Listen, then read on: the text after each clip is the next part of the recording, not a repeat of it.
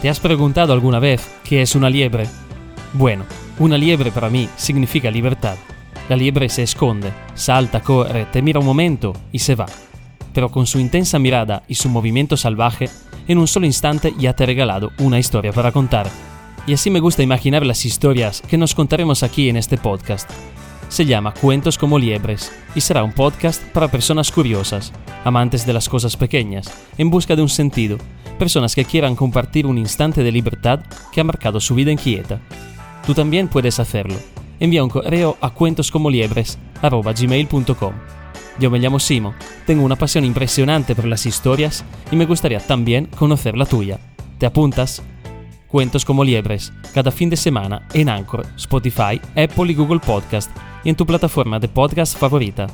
Espero que te guste.